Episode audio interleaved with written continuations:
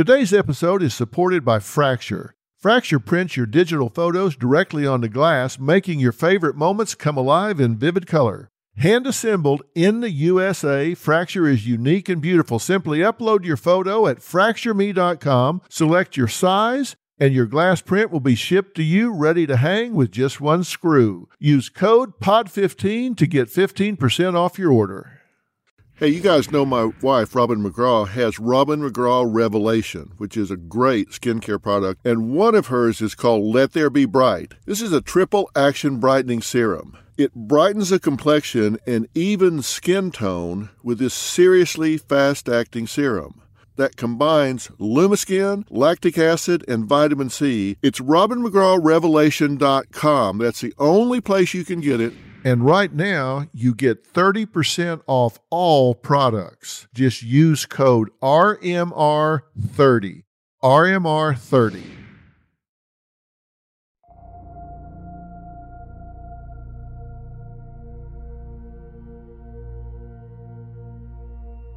Aaron Hernandez, once an All American football star, now sits behind bars. He had once been on trial for murder. His star has fallen. Everything he once had right at his fingertips the $40 million NFL contract, the comforts of a mansion, his freedom everything was gone in an instant. This one time tight end, who had the potential for legendary greatness in his sport, was about to face the biggest battle of his life. He was going to fight to prove his innocence. Reporters camped outside the Bristol County Courthouse, eager to find out what charges Aaron would face. Remember, at this point, the public was still in the dark when it came to the specific details. It wasn't yet known exactly what Aaron's involvement had been. Now the judge had spoken. He was being charged with first degree murder. On this episode, we'll take you inside the intense murder trial of Aaron Hernandez. It was a trial that would pull back the curtain on Aaron's questionable lifestyle. It would also pit two loving sisters against each other, one on the side of the prosecution and one on the side of the defense. This case would ensure that Aaron's name would truly never be forgotten, but not in the way he might have hoped. You're listening to The Fall of a Hero From Football to Murder Mystery and Murder Analysis by Dr. Phil. I'm Dr. Phil.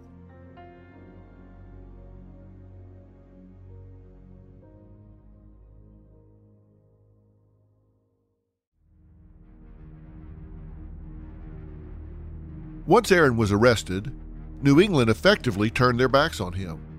Die-hard Patriot fans who once proudly sported his jersey were now throwing it away or trading it in. All at once, the name Aaron Hernandez meant something very, very different. Meanwhile, it was shocking to those that knew him just how well he was adjusting to being locked up. He talked to his fiancee, my former guest, Shayanna Jenkins, quite often.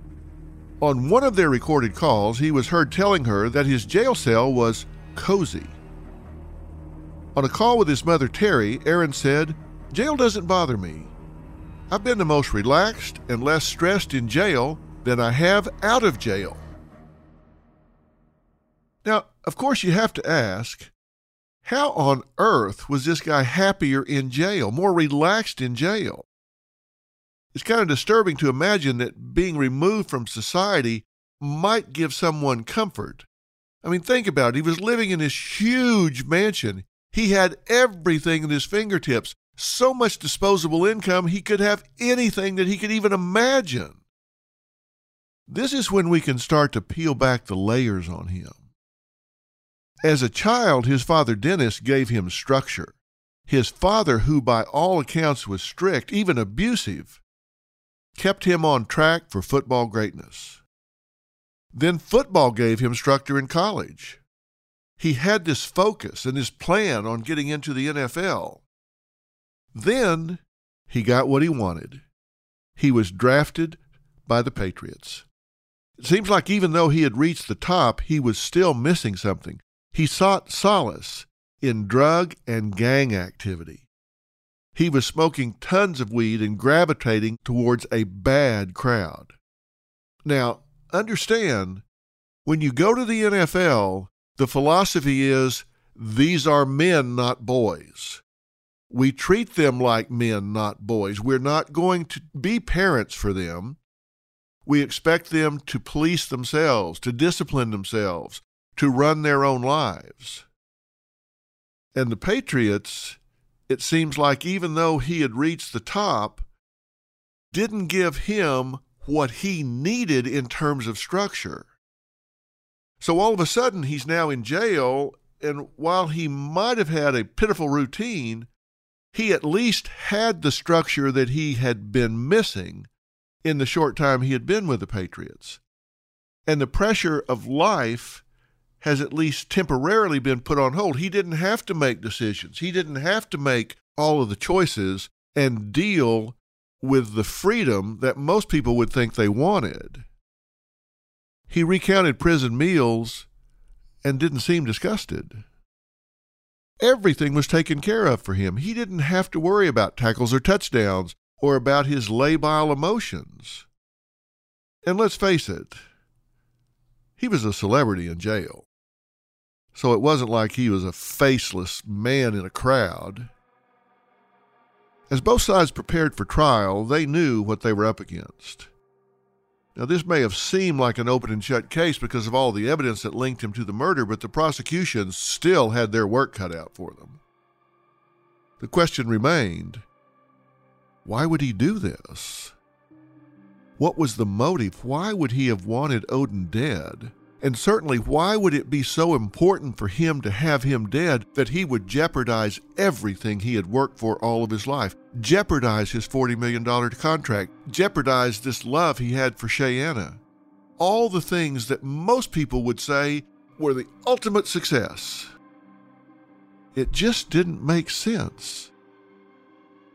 The other million dollar question, maybe multi million dollar question, concerned the murder weapon. Where was the gun? Cops had searched Aaron's property to no avail. Without a confirmed murder weapon, could they really tie him to this? When the prosecution made their opening statement, they decided to shine light on Odin, not Aaron. They described him as a caring brother. They reminded jurors and the court that he was only 27 years old and his whole life was stretched out ahead of him. The DA then went into the details of how he was brutally shot. That, based on where he was wounded, made it seem like he had been cowering or crouching, defenseless. Now, that's important because it means he was not posing a threat at the time. He was retreating, he was defenseless. These details were too much for his mother to bear. She was quite understandably flooded with emotions and had to leave the courtroom. It was a powerful moment that emphasized just how profound this loss was. People loved Odin. People cared about him. He wasn't just a name, he just wasn't a body laying on the street. He was a member of a family. He was loved by people. And the prosecution was saying that Aaron had taken his life. The prosecution went on to outline what they described as evidence that they said overwhelmingly pointed to Aaron's guilt. Yes, there was surveillance video, but even more damning than that was DNA. Not far from Odin's body, officers had found a half smoked marijuana cigarette that matched Aaron's DNA. The other DNA evidence was found on the blue bubble gum in the trash from the rental car. Aaron's DNA was once again present, along with that missing sixth shell casing. If the defense was nervous, they didn't show it. They came out guns blazing. In their words, Aaron was being targeted because he was a celebrity. His attorney claimed that once police knew that Aaron's friend had been killed, that he had stood no chance. He was being unfairly targeted. The friend of a celebrity had been murdered, so go after the celebrity. Make your bones right here. This is where you can get your name in the paper, prosecutors. This is where you can really score a big, big headline. And then when you decide to jump to the defense side of the docket, everybody will know your name. Remember, theoretically, the burden of proof is not on the defense. Theoretically, the prosecution has to prove what happened. What the defense needs to do is create reasonable doubt, theoretically. They are there to make sure that they can poke holes in a prosecution's case in order to show the jury that if there is even a shred of reasonable doubt in their minds, that they cannot, in good conscience, convict a defendant. The defense is also there to remind the jury of their client's good qualities. Aaron's a father, a football star, a good friend. He doesn't have a reason to jeopardize that. Now, why do I say theoretically? I say theoretically because I've spent much of my professional career in the litigation arena, and I can tell you that while that sounds good to say, that you're innocent until proven guilty, that the burden of proof is on the prosecution, that in fact I have learned that jurors have a very different attitude. Jurors tend to have the attitude that, look, we're down here, we've come all this way. Why would we be here if there wasn't something to it? Old sayings get to be old sayings because they're profound. And the old saying, where there's smoke, there's fire, really resonates with jurors. They're thinking, okay, look, we're down here, the judge is down here, we're in this big fancy courtroom, there's all this wood, there's those flags hanging up there, that big seal behind the judge. Everybody's wearing suits, they're spending lots of money on this. Would they really do that if they didn't have the right guy? I mean, they have hundreds of detectives. Wouldn't they have figured this out before now? They don't want to come down here and be embarrassed. So, defense, if he didn't do it, if we're not down here for the reason the prosecution says we are, then you need to give me an alternative explanation of why we are down here. If we're not down here because of what that DA says, then you need to tell me why we are down here. Don't just expect me to sit here and say, well, he didn't tell a good enough story, so your guy goes home. No, no, no. If we're not down here for the reason the prosecution is giving me, you better give me an alternative explanation. And that's a pretty steep hill to climb. Now, Aaron's attorneys seem to understand that, and they made sure to keep repeating that he was good friends with Odin. They smoked marijuana together. They were in serious relationships with sisters. They were going to be family one day. Why would Aaron want to suddenly kill him in cold blood? They were giving an alternative explanation, which was these were friends, these were future family members. During this time, you could cut the tension in the courtroom with a knife. The last time there was this much division was arguably during the O.J. Simpson trial. Shayanna Jenkins was supporting Aaron while her sister Shania was mourning the loss of Odin. They were seated on opposite sides of the courtroom. Sisters, which only added to the ever evolving drama of this story. There were sisters torn apart by murder and tragedy and also by mystery. Whatever had happened that night, one thing was for sure. It seemed to have permanently divided these sisters. It seemed to have permanently torn them apart. When Shayanna claimed during the trial that she was not close to Shania, this was her sister. There is a home video showing them embracing right after the news of Odin's death. There was a relationship there. After all, they were the reason Odin and Aaron had become friends in the first place.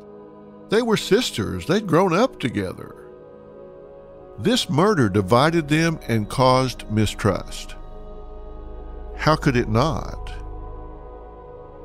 Shania was trying to seek justice for her murdered boyfriend while Shayanna was doing everything possible to keep her fiance from going down for that murder. Look, when you're on opposite sides of this kind of a dispute, when the stakes are so high, it can really breed resentment. I mean, here's two women in love. One of their lovers is dead, the other one is facing life in prison. It's a situation where they were both going through unimaginable pain. But they couldn't comfort each other, they couldn't turn to each other. So they were on islands, they were isolated. The defense was quick to try to discredit the evidence from the police investigation, of course. They focused on how morning rain the day of Odin's body was found could have interfered with the crime scene and how it was processed. They were also quick to try to bring up details that police might have overlooked. For example, during a cross examination, one of Aaron's lawyers brought up that investigators hadn't measured how far the shell casings were from Odin's body. The defense was inferring that if this wasn't correctly processed, what else might have been bungled by police? The prosecution knew they needed to at least try to show that Aaron was angry with Odin. They needed to provide a motive, and so far, nothing solid had come to light. So they called a witness to the stand a man named Kwame Nicholas. Kwame supported the prosecution's theory that Aaron had been livid with his so called good friend for days.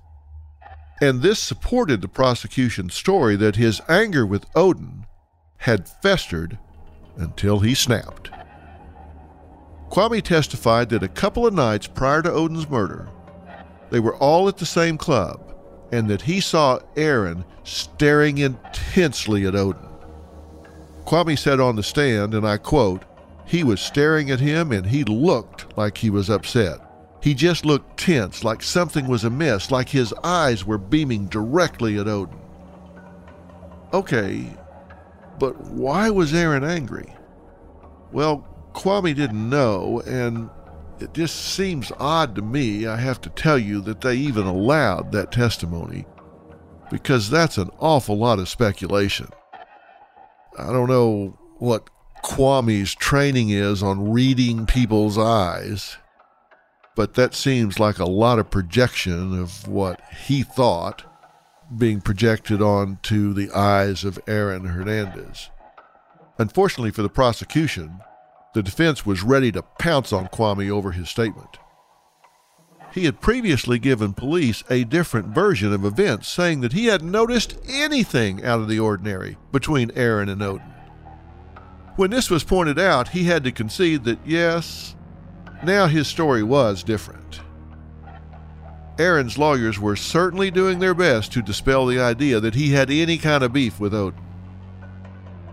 Now things seemed even more muddled two versions of the same story, well, that just wasn't helping the prosecution establish a solid explanation for Aaron murdering Odin.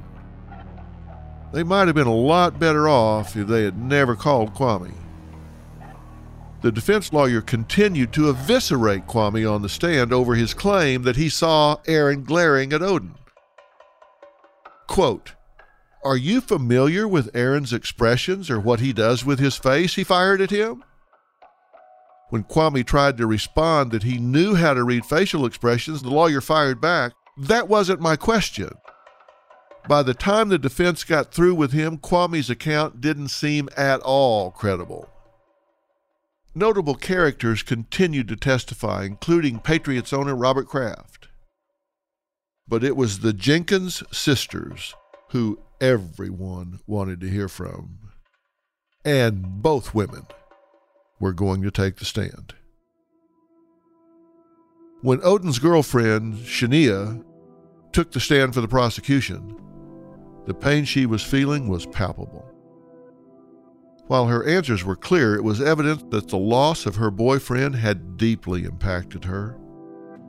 She broke down into tears as she recounted the moment she discovered that the man she thought she would marry had been killed, had been taken from her in the blink of an eye. One of the most interesting parts of Shania's testimony was when she recalled her encounter with Aaron shortly after the murder. She had, of course, gone to her sister Shayanna's house for comfort. She was looking for a soft place to fall. She went to the people that she knew would comfort her. Of course, not yet knowing that Aaron was most likely involved. His behavior at the time struck her as odd. She noticed he wasn't crying, he wasn't emotional. He merely patted her on the back and told her that he'd been through this death thing before and that she would get over it. Then he just vanished, and she didn't see him again. It was as if he was intentionally steering clear of her. Now, to me, this just doesn't pass muster in terms of an appropriate emotional reaction. If your good friend has been murdered and you see that your future sister in law is devastated, you just don't pop in, mumble a condolence, a few platitudes, and make a quick exit. Not unless you have something really important to do. Like something to hide, like a cover up to put together. Shania recalled that Shayanna wasn't behaving normally either. She recalled her sister getting calls on her cell phone multiple times. Whenever she would get a phone call, Shania noticed that her answers were short as though she didn't want to give away what she was talking about. Not only did Shayanna sound suspicious, she kept going back and forth to the basement of the mansion to make these calls. Talk about suspicious behavior. I mean, why would you leave the room, go downstairs into the basement, completely isolated, to make a simple phone call? The last time Shania saw her sister go down to the basement, she had an empty black garbage bag. When she returned upstairs, Shania saw through a window that her sister was carrying a now full garbage bag. The next time she sees her sister, she's empty handed whatever she was doing in that basement, whatever she might have had, it's now gone. Of course, what the prosecution was inferring was that Shayanna was helping Aaron dispose of the gun used to kill Odin. Another intriguing witness for the prosecution was Aaron and Shayanna's nanny, Jennifer. She testified that she too had been at the Boston nightclub two nights before Odin's murder and she had a hell of a story about the type of guy Aaron was. She claimed that Aaron took her and her friend back to the apartment he kept. She claimed he tried to kiss her, but that she stopped him, saying it was wrong and that she couldn't do this. Why? Well, because she was his daughter's nanny.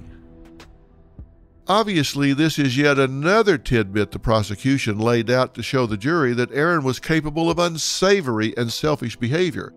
He was not on trial for cheating on his fiancee. He wasn't on trial for any kind of adultery. He was on trial for murder. But if you can destroy someone's character in one area, it sure makes it easier to believe that they're not of good moral character in another area. So, if that's true, it's a pretty sleazy story. They were saying that not only was he willing to stray, he didn't even care if it was the person who cared for his child, who knew his fiancee, who he knew they were going to be in the same room together probably the very next morning. Pretty brazen. At this point, Shayanna had yet to testify, and some wondered if this type of humiliation would sway her into going against him. Now, she knew Aaron had strayed in the past, and she had stayed. But now the stakes were higher than ever. Finally, she did take the stand. It was a pivotal moment in the case that shocked those who were there. This was where the prosecution was going to try to address the case of that missing gun. Would they be able to get Shayanna to admit that she had in fact helped conceal the weapon responsible for Odin's death? When Shayanna took the stand, you could hear a pin drop in the courtroom. She appeared polished and solemn. It would soon become clear that she had no intention of betraying her fiance. She was choosing to be loyal to him over her own flesh and blood. That was her level of devotion to him. Shayanna had already been through quite a bit for him. Before this murder trial had taken place, she had been called to testify before a grand jury. She had been caught lying for Aaron, which is a highly punishable offense that could have very well resulted in her getting jail time. As part of a deal she struck with prosecutors, Shayanna had to take the stand in Aaron's murder trial. She was being compelled, there was no way out. The pressure was on. She knew she had to do this not only to protect him, but to protect herself. This was the only way she could avoid getting slammed with a perjury charge. Things weren't exactly roses between her and Aaron at this point. She wasn't under the impression that he was an altar boy. She knew him like the back of her hand. She knew he cheated. Most believe she knew he did drugs. Now he was on trial for murder. He was putting her through hell. Would she flip? Would she spill the secrets that investigators and state prosecutors were certain she knew?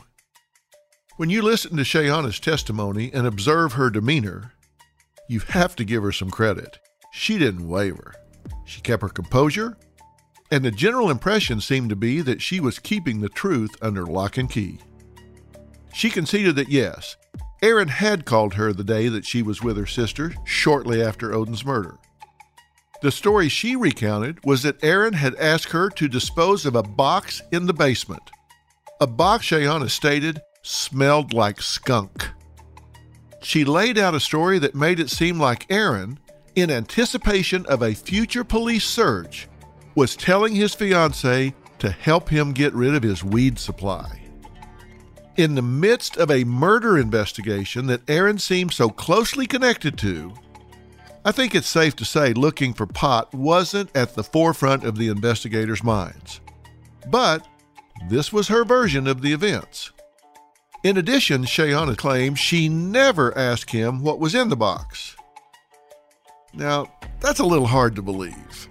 If someone tells you to throw away a secret box in the basement, I don't know, wouldn't the first question out of your mouth be, Yeah, what's in the box? It's just human nature. Not only did she say she didn't ask him what was inside the box, she stated that she never even opened it. Well, I guess Pandora sure could have taken a few lessons from Shayanna if that's true. Any person worth their salt would ask what's in this box or would just look themselves.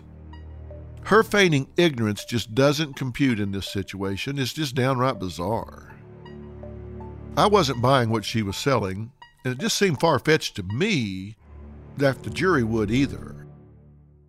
Okay, I'm going to brag on my wife again. You know, Robin has Robin McGraw Revelation, which is a company that takes care of your skin. And like I said, I've used the top of my head for the lab on this. They've used it to test out some of these things, and they really do a lot of testing on this stuff. And one of their products is called Today, Every Day, All Day Rosacea Day Lotion. Now, this is something that reduces redness and reveals radiance in your skin. Now, this lotion calms rosacea and tames future flare ups for a glowing, healthy complexion. There's a hydrating alpha hydroxy acid that goes along with antioxidants, vitamin K, peptides, and hyaluronic acid, and these are absorbed into the skin, and it happens 26 times faster because they have this dynamic infusion technology that they got patented. Let me tell you, when you have a skincare product that they actually issue a patent on, that means they've really got something special. And this helps you clear up your skin and you deserve this as soon as possible. You can only get this at robinmcgrawrevelation.com. And right now, you get 30% off all products. 30% off all products. Just use code RMR30. RMR30. Robin McGraw Revelation which is owned by my wife Robin, so you know it's quality, has a great new product line for adult acne.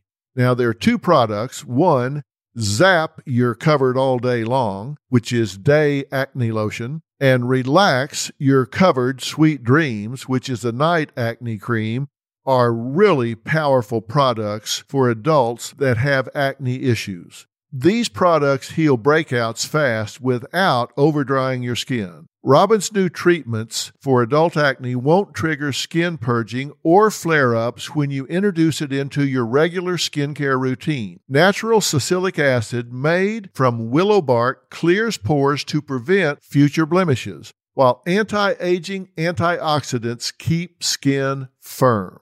And if you order now and get this acne fighting duo, you get a 50 Fierce sunscreen for free. And you're going to need that because we're coming into warm weather. As you know, you're going to spend a lot of time in the sun. You can only get this at robinmcgrawrevelation.com. robinmcgrawrevelation.com. Order now and get your free 50 Fierce sunscreen. And right now, you get 30% off all products. 30% off all products. Just use code RMR30. RMR30. Hey, you know, we're coming into springtime and it looks like we're going to have a lot of time sitting around home, so shopping online is the smart play. You can give yourself a springtime spruce up and enjoy brighter, healthier skin thanks to my wife, Robin McGraw's Revelations Brightening Trio. This unique triple action skin brightening kit will help you shine bright all day, every day by eliminating sunspots, rejuvenating dull skin, and restoring your youthful glow. Hydrate your skin by applying the serum every morning and the cream every night, and exfoliate two or three times a week for a clear, bright complexion. This skin brightening kit features potent botanical extracts that work together to provide everything your skin needs to be at its best all day and all night long. This trio features Let There Be Bright, Starlight Face Bright, and Twinkle Twinkle You're a Star and they all have triple action brightening serum. And you can only get them at robinmcgrawrevelation.com. And right now, you get 30% off all products. 30% off all products. Just use code RMR30. RMR30. Now, look, these two had known each other forever, but it seemed like Aaron had control of this relationship. He could be unfaithful to her, or be a poor partner to her, and he saw that she would just stay. I always say, you show people how you want to be treated. When you choose to stay with someone who repeatedly wrongs you or puts you in a position where you have to lie for them, you tell them this behavior is acceptable when you stay. She had known this man since she was in school it's likely that this on again, off again relationship had shaped her. People change, people evolve for better or worse. And she may have kept an image of him in her head for so long, the image of the man she fell in love with, that she just couldn't reconcile with the man who was now before her, the man who was facing a murder charge. You know, I often wondered if she was in love with the man she wished he was instead of the man he was. If she had romanticized him, if she had idolized him in such a way that she had him on some pedestal and was just functionally blind to who he was and how he treated her. Nonetheless, let's get back to her testimony. The most odd part of this story had to be the end. So, to recap, Shayanna states that she got a call from Aaron. She doesn't ask him what's in the box. She doesn't look inside the box. And then she just goes and disposes of the box in a dumpster. Okay. All right. Let's say we're with her up until this point. Which dumpster? Where's the dumpster? Her response? I don't exactly remember where it was located. Think about this scenario. I call you up. I tell you I need you to get rid of a box. You ask nothing about what's in it. You don't look to see what's in it. And then you throw this box away, yet the location you dumped this mystery box in just slipped your mind. Now, You're in this neighborhood where you live. You know the neighborhood. You know the streets. This just doesn't add up. If she wasn't doing herself any favors with this account, she certainly wasn't doing Aaron any either. It just wasn't believable. The defense had to have known that her testimony would raise eyebrows. Just what was going on between these two? Well, they set out to explain. They brought up Aaron's former infidelity, which had previously caused the couple to have what could have been an irreversible falling out. According to Shayanna, she made the decision to move back in with him. She said from that point forward that she made the decision that when it came to Aaron, quote, I would have to compromise on his behavior, and that included infidelity and everything that came along with it. And I decided that it was worth fighting for. End quote. This was the defense's way of showing that this whole box debacle made sense if you understood Shayanna's character and their relationship. When it came to her man, she was going to go along to get along and wasn't the type to challenge him or ask questions about whatever business he had going on. It seemed like she was once again avoiding the truth under oath in order to protect this man that she loved unconditionally. It was clear they weren't going to get to the bottom of things with Shayanna, but look at it this way. From the defense standpoint, as non credible as this seemed, she didn't give him anything. She had a story that, while unbelievable, it didn't really put a nail in the coffin because they didn't get any proof out of it. The jury could say, I didn't believe her. That I don't think she did not know what was in that box. I think she did know what was in the box. But they don't speculate about what's in the box. They can think that the gun was in the box. But as I've said on many occasions before, when a lawyer thinks, well, we didn't get an admission, we didn't get her to say, what was in the box, but the jury could infer it. You're just pipe dreaming. Juries make decisions on what they see and hear, not on what they don't see and hear. And she never said the words. And this trial is going to go on for days and weeks. And when it gets to the end, her testimony is basically going to be a non event. They didn't get anything out of her. She didn't give them anything. And they have nothing to look up and go back to. So while it was clear they weren't going to get to the bottom of things with Shayanna, prosecution had other tricks up their sleeve. They pulled up home security footage from Aaron's house the night of the murder. The footage outside the house shows that within 10 minutes of Odin's murder, Aaron and his buddies, Ernest Wallace and Carlos Ortiz, were back at the mansion. And not only that, the footage also seemed to show Aaron carrying something black in his hand. He was holding something that looked an awful lot like a gun.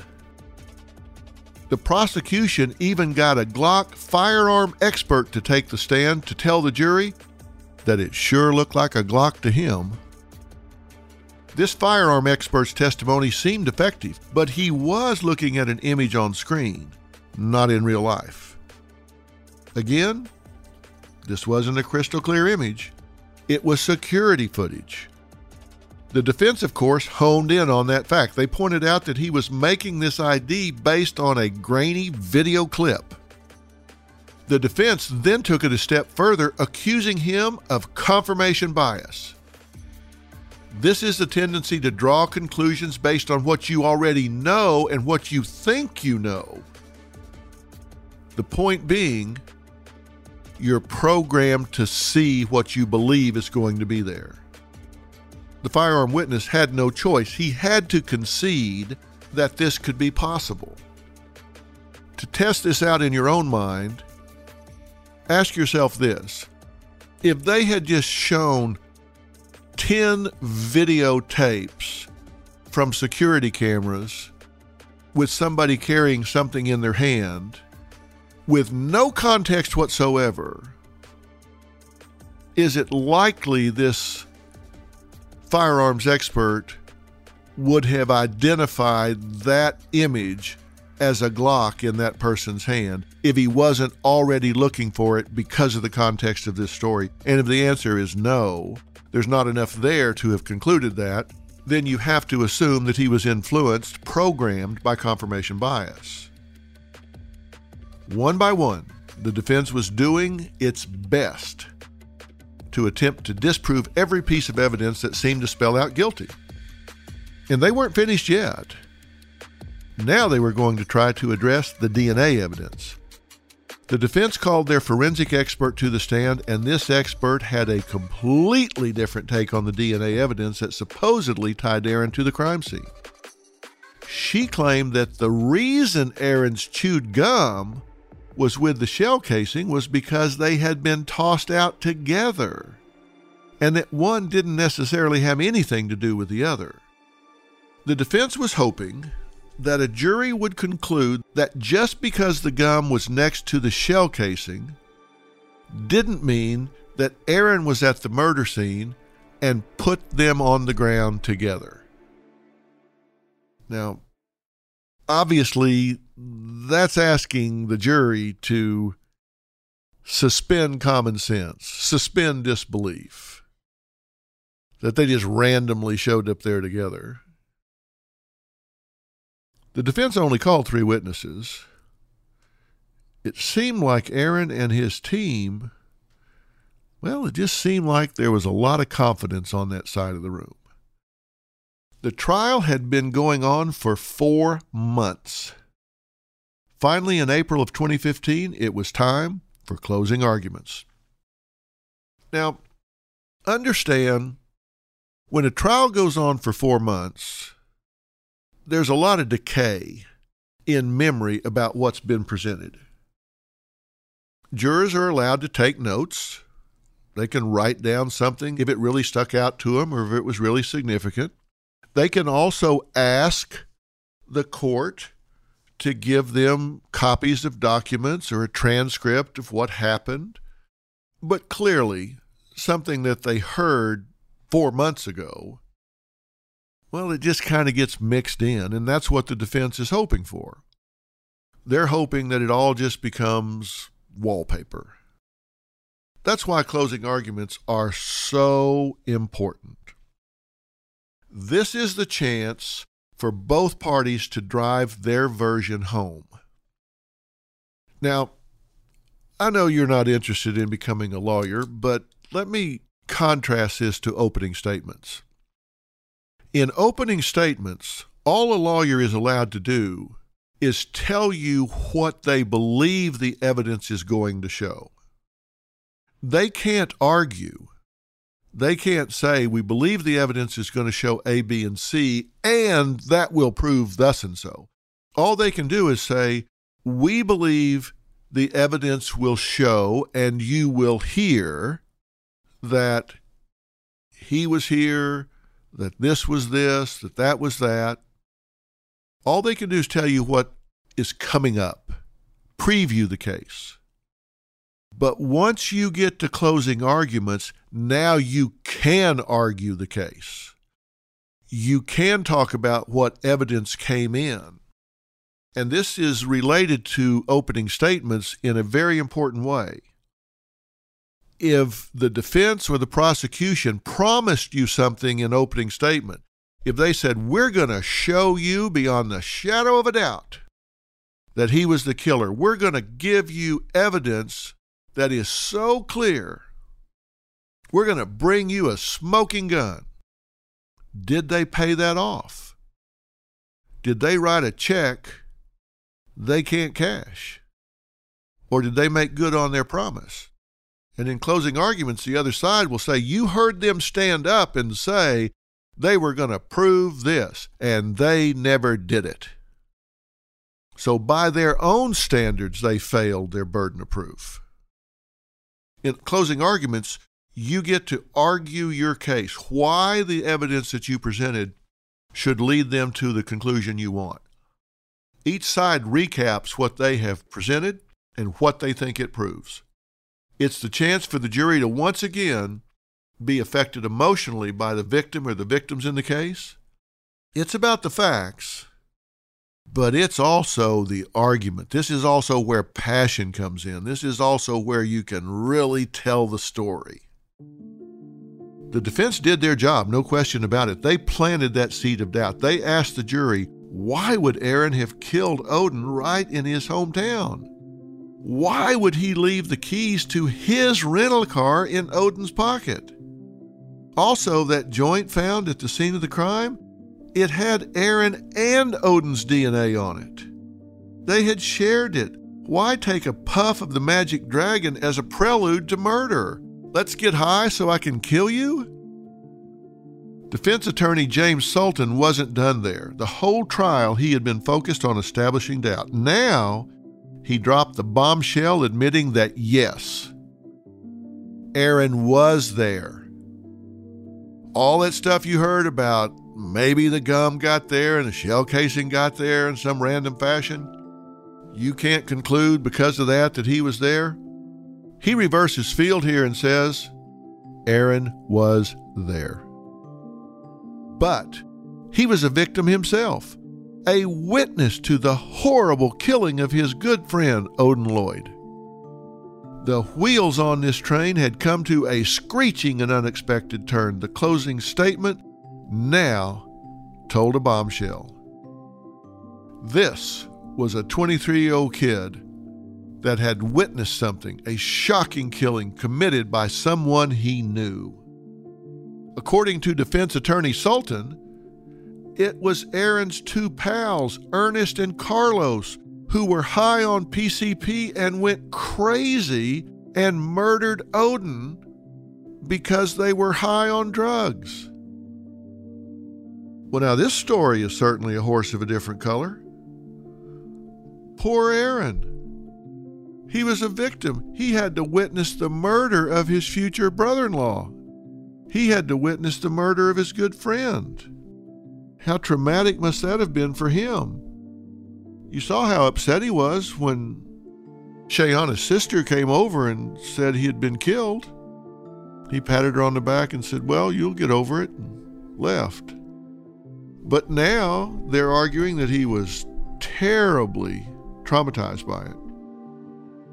Well, the prosecution closing argument immediately refuted this account they weren't concerned so much anymore with proving a motive. Instead of focusing on what Aaron's motive could have been, they highlighted his hubris. The defense says the police targeted Aaron because he was a celebrity. Not so, the prosecution retorted. According to their argument, it was Aaron's celebrity that caused him to think that he could get away with committing murder. That's why he was sloppy with DNA and details like leaving keys in Odin's pocket, because he thought the rules would not apply to him. He was above the law, he was a big deal. This was simply arrogance on his part. How dare they charge him with murder? He was Aaron Hernandez. The case that had taken over the media was coming to a close. It was the time for jury deliberations. Days went by and the suspense was mounting. Would the jury be deadlocked? Would they find him innocent? Finally, the jury had reached a verdict. Aaron Hernandez was found guilty. His fiancee and her mother Terry sobbed. Aaron he remained poker faced, showing no emotion. Remember, he said he kind of liked it in jail. I asked Shayanna during our sit down if Aaron had seen that coming, if he thought he was going to be convicted. When he went through trial and he was found guilty and he got his sentence, was that a shock to him? Did he think he was going to be found not guilty and go home? I think it was a shock to all of us. We were definitely leaning more towards an innocent verdict. Do you think he was involved in that crime in some way? I truly don't. I've said it over and over. He may have been at the wrong place, wrong time, but I don't think that he, you know, what is said to be out there is actually accurate. The wrong place at the wrong time. That was how she chose to view his involvement. No one wins in a case like this. The people who loved Odin are not going to get him back. The hours after the guilty verdict was read, the judge announced Aaron's sentence life without the possibility of parole. He might have just been sentenced to life behind bars, but this wasn't the end of the public's fascination with Aaron. He had many more secrets that had been buried deep for years, and the public couldn't get enough of hearing about them. On our next episode, we'll talk about the next piece of outrageous news in this saga Aaron's other deadly brush with the law. We'll also get more in depth regarding what might have made Aaron do the things that he did. Why was he so troubled? And why did he seem to have a habit of destroying the lives of those who got close to him? And still to come is more on my in depth interview with his fiancee. This was still only the beginning of the trials and tribulations she would face. It's all coming up next. You've been listening to The Fall of a Hero From Football to Murder. Mystery and Murder. Analysis by Dr. Phil. I'm Dr. Phil.